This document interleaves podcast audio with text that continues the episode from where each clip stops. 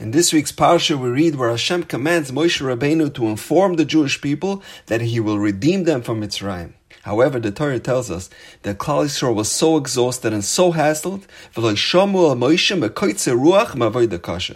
they didn't have the serenity, they didn't have the peace of mind to listen to Moshe's message.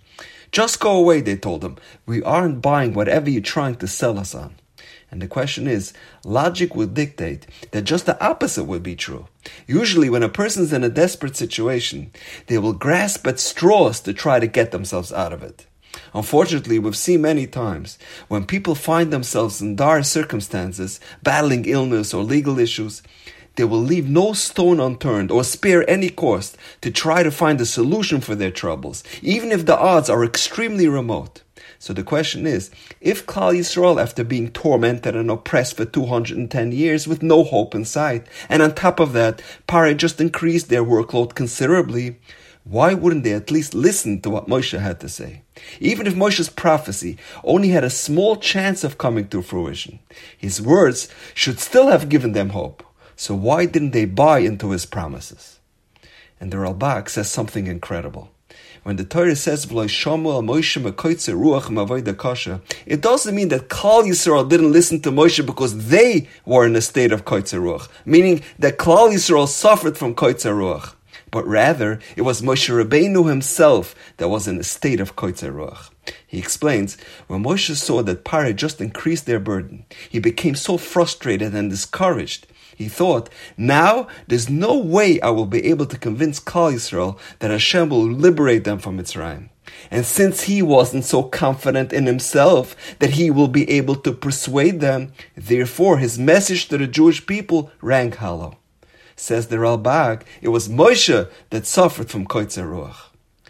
We find this phenomenon in many aspects of life a salesperson is trying to convince people to buy his product, if he doesn't truly believe that this product is a great and necessary item and is essential that the customer have that product, he will never be able to sell them on that product. As a parent, if we are administering words of admonishment, we must ourselves take those words to heart and be truly convinced of their truth.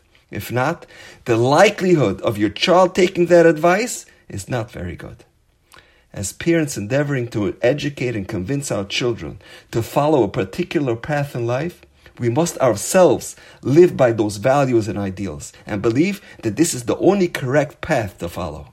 Otherwise, the child will see right through it and know that it is not that important, and the parent's message will be viewed as lip service and will not be adhered to.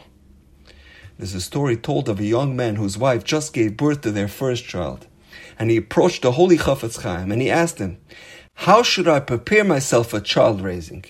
He said, Rabbi, please give me some tips on how to ensure that my son will grow up to be a righteous, moral, and ethical person.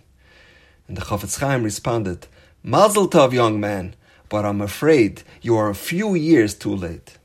The Chafetz Chaim was conveying an important message. Ideally, chinuch starts when parents are still single, when they create and mold themselves to be the best role models possible for their future children. Ever wonder why is it that we see young boys who are so passionate about their local sports teams or they're infatuated with the latest model cars? And why are girls so obsessed with shopping and the latest fashions? However, when it comes to the more important things in life, they don't seem so enthusiastic. And the answer is very simple. Children are passionate about the very same things their parents are excited about. They become impassioned with what they hear being talked about at home. If the father's life revolves around the Yankee game, or the talk at the Shabbos table is about the latest model SUV the neighbor got, or about the latest mall or the latest restaurant, then that has the most impact on the child. However, if the father comes home from shul and all he talks about is how inspirational the davening was, or how he was uplifted by the Rav's speech, or the chesed that was done in shul, then those words would have the biggest influence on the children. If parents live their life by the phrase, do as I say, not as I do, they stand no chance of getting their message heard. Children will imitate and emulate their parents' actions, not their hollow words. If you want your child to learn or do chesed or daven with more intent, you need to lay down the groundwork for them and demonstrate it first by putting those traits on display for them to see that you are being sincere with your message.